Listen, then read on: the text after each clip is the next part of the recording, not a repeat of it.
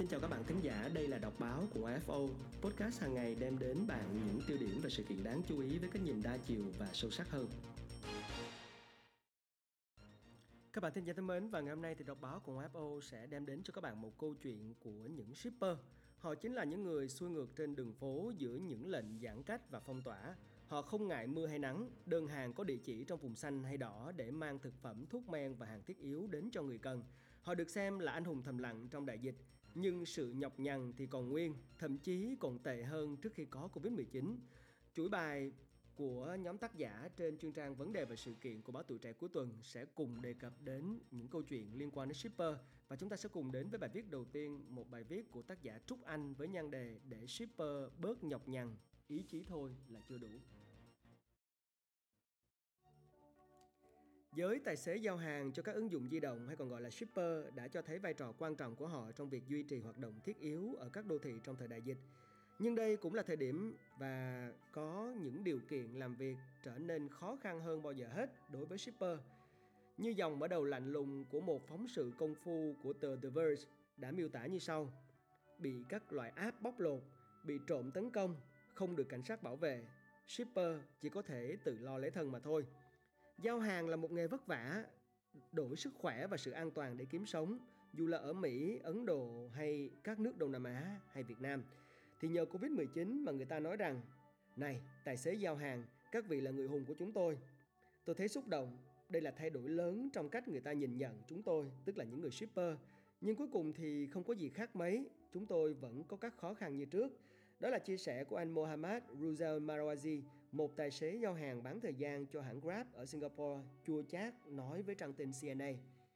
Từ một câu chuyện đến từ New York, khi giới shipper toàn cầu đang phải làm việc vất vả và nhiều rủi ro hơn bao giờ hết trong đại dịch, thì Hội đồng thành phố New York mang đến chút tin vui khi thông qua một gói luật nhằm cải thiện điều kiện làm việc và thu nhập cho tài xế giao hàng của các ứng dụng đặt đồ ăn vặt như là Grubhub, DoorDash và Uber Eats vào ngày 23 tháng 9.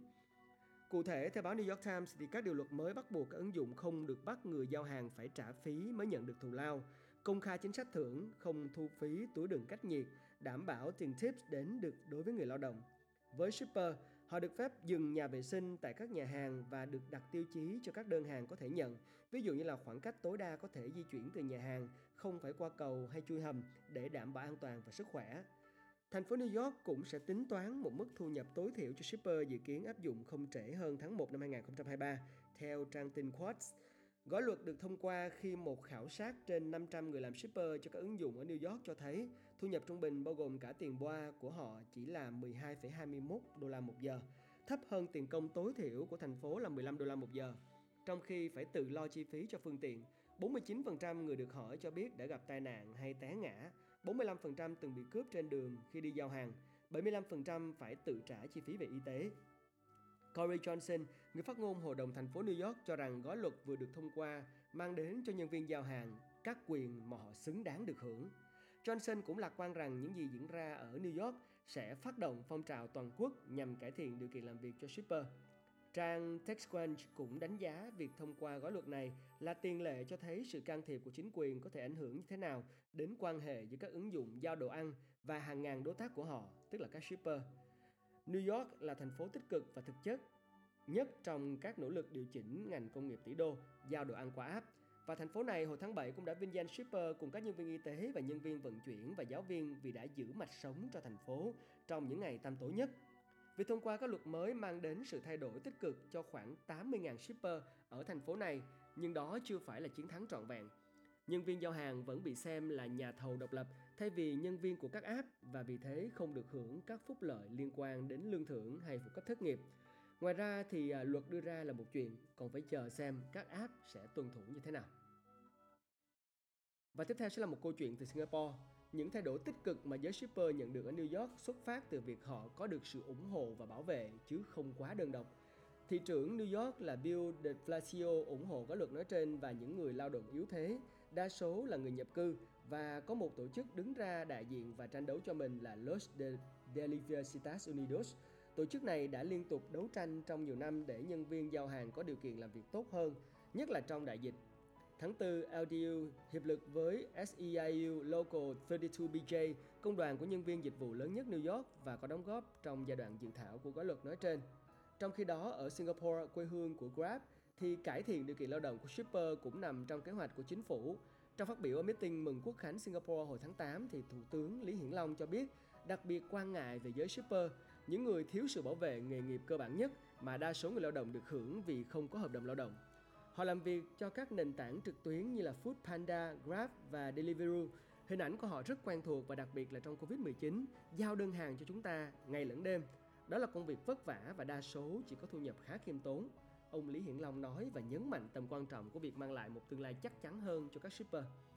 Theo số liệu của hãng tư vấn Momentum Works, hai ứng dụng nội địa là Grab và Foodpanda lần lượt chiếm 42 và 34% thị phần ở Singapore trong năm 2020, trong khi đối thủ đến từ Anh, Deliveroo nắm 24%.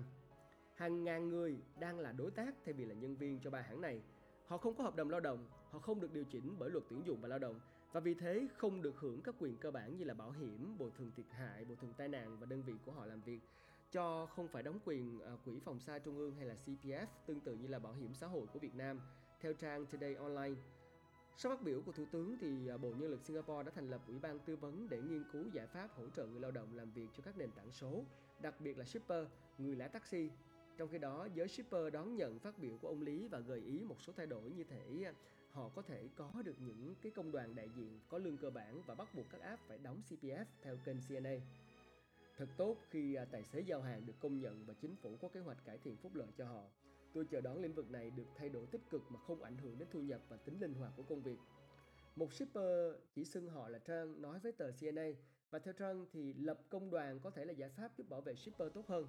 Và hiện tại thì tài xế giao hàng được bảo vệ bởi Hiệp hội Người giao hàng toàn quốc, tổ chức đại diện cho người làm nghề giao nhận nói chung và từ thực phẩm đến hàng hóa và bất kể phương tiện chứ không chỉ shipper hai bánh. Công đoàn nên bao gồm chính các tài xế vì họ thực sự hiểu công việc này và có thể lên tiếng thay các đồng nghiệp. Và nút thắt khó nhất, theo Trần có nhắc đến tính linh hoạt của công việc, bởi vì đây chính là một trong các nút thắt khó gỡ trong chuyện cải thiện quyền lợi cho shipper. Linh hoạt giờ giấc và có tiền ngay là một trong những đặc tính cơ bản của nền kinh tế gig, làm việc tự do, làm việc freelance tạm thời cho các nền tảng số. Cải thiện điều kiện lao động sẽ ảnh hưởng đến hai yếu tố này và chính shipper sẽ không muốn điều đó. Theo Today Online, chẳng hạn nếu cả app lẫn tài xế taxi cũng như là shipper cần phải đóng quỹ kiểu bảo hiểm xã hội thì shipper sẽ có một khoản phòng khi mà đóng ốm hay về hưu. Nhưng tiền tươi thất thật trước mắt sẽ giảm. Sau phát biểu của Thủ tướng Lý Hiển Long thì đại diện Foodpanda đã lưu ý vấn đề này. Thực tế là rất nhiều tài xế của chúng tôi chỉ là thời vụ tham gia nền tảng trong thời gian ngắn để kiếm thêm. Đó là tính độc đáo của nền kinh tế gig, sự linh hoạt và tự do lựa chọn. Họ đã cân nhắc kỹ điều này trước khi tham gia. Người phát ngôn của ngãn này cũng nói với tạp chí Nikkei Asia Thực tế là không chỉ Singapore hay Việt Nam, rất nhiều người lao động đã chuyển sang chạy Grab để bù đắp thu nhập trong công việc chính bị cắt giảm vì đại dịch. Tại Ấn Độ thì các nhân viên giao hàng cũng lên Twitter để than phiền về chuyện phải làm việc nhiều giờ liền mà thu nhập vẫn còn cỏi. Người lao động cũng đấu tranh để cải thiện tình hình, nhưng trở ngại của các nỗ lực này vẫn là có hàng triệu người khác sẵn sàng chấp nhận điều kiện làm việc như hiện tại. Theo Kaushik Banjari, giám đốc mảng doanh nghiệp của trang tìm việc Team Lease, lực lượng lao động của giới gig đang lớn hơn nhu cầu dẫn đến tình trạng có nguồn lao động giá rẻ sẵn sàng làm việc với giá thấp hơn. Còn Jose Ramirez, một người Mexico đang làm shipper ở khu Manhattan ở New York 4 năm nay cho biết chưa tính tiền tip thì mỗi giờ anh kiếm được khoảng 8 đô, mỗi ngày phải chạy hơn 10 tiếng mới đủ trang trải. Đôi lúc người ta không tip cho anh thêm đồng nào. Tôi cảm thấy vui vì mình đang hữu ích nhưng tôi không được trả tiền. Tôi phải chia tiền cho xe đạp, túi đựng hàng, điện thoại. Vì thế chúng tôi cần mức thù lao tối thiểu xứng đáng. Ramirez nói với tờ New York Times, Shipper như là Ramirez thường xuyên không được cửa hàng cho đi nhờ nhà vệ sinh và bản thân anh phải gọi điện cho bạn bè xin đi nhờ ở trên đường giao hàng. Đó cũng là một trong số rất là nhiều những cái câu chuyện khác nhau. Vậy thì trách nhiệm chung nằm ở đâu? Một vấn đề khác trong chuyện cải thiện điều kiện làm việc đối với các shipper là ai sẽ trả tiền cho các quyền lợi đó. Nếu các nền tảng giao hàng phát sinh và phải chịu chi phí thì họ sẽ chuyển chi phí phát sinh này sang người dùng cuối Eugene Tan, phó giáo sư Đại học Quản lý Singapore Management University cho rằng người tiêu dùng nên chia sẻ và chung tay vào nỗ lực chung để giúp cho những người thu nhập thấp. Tan cũng dự đoán chính phủ Singapore có thể sẽ bắt buộc các nền tảng trực tuyến phải có sự bảo vệ cơ bản với shipper như là bồi thường tai nạn, phúc lợi về y tế và bảo hiểm xã hội. Có công đoàn đại diện, người dùng sẽ chịu ảnh hưởng liên đới vì giá dịch vụ tăng, nhưng tất cả chúng ta là những người tiêu dùng phải cùng chung tay góp sức Điều này không chỉ giúp nhân viên giao hàng tiếp tục được làm việc, thu nhập cao hơn mà còn cho thấy cả xã hội coi trọng đóng góp của các shipper vì họ là một phần của chúng ta. Và tương tự, Somia Ashok, người đang nghiên cứu tình trạng làm việc của nhân viên giao hàng ở Ấn Độ và Trung Quốc cho rằng cải thiện điều kiện làm việc của người lao động gig nói chung và shipper nói riêng là trách nhiệm chung của các công ty, các chính phủ và người tiêu dùng. Ashok lập luận rằng các ứng dụng đang game hóa việc đặt đồ ăn thông qua ứng dụng và người dùng cần phải thoát khỏi cái bẫy đó. Và nhìn nhận thực tế, người tiêu dùng giống như là cùng một cái người chơi trong một trò chơi điện tử mà ở đó ta theo dõi các nhân viên giao hàng mặc áo màu nổi và ngồi trên chiếc xe máy di chuyển khắp màn hình trên điện thoại. Ta chỉ thoát khỏi game khi chuông cửa reo và một con người bằng xương bằng thịt đưa ta gói đồ ăn. Đằng sau con người thật đó là những mối lo thật và các vấn đề mà chính phủ, các nền tảng và khách hàng cần phải quan tâm.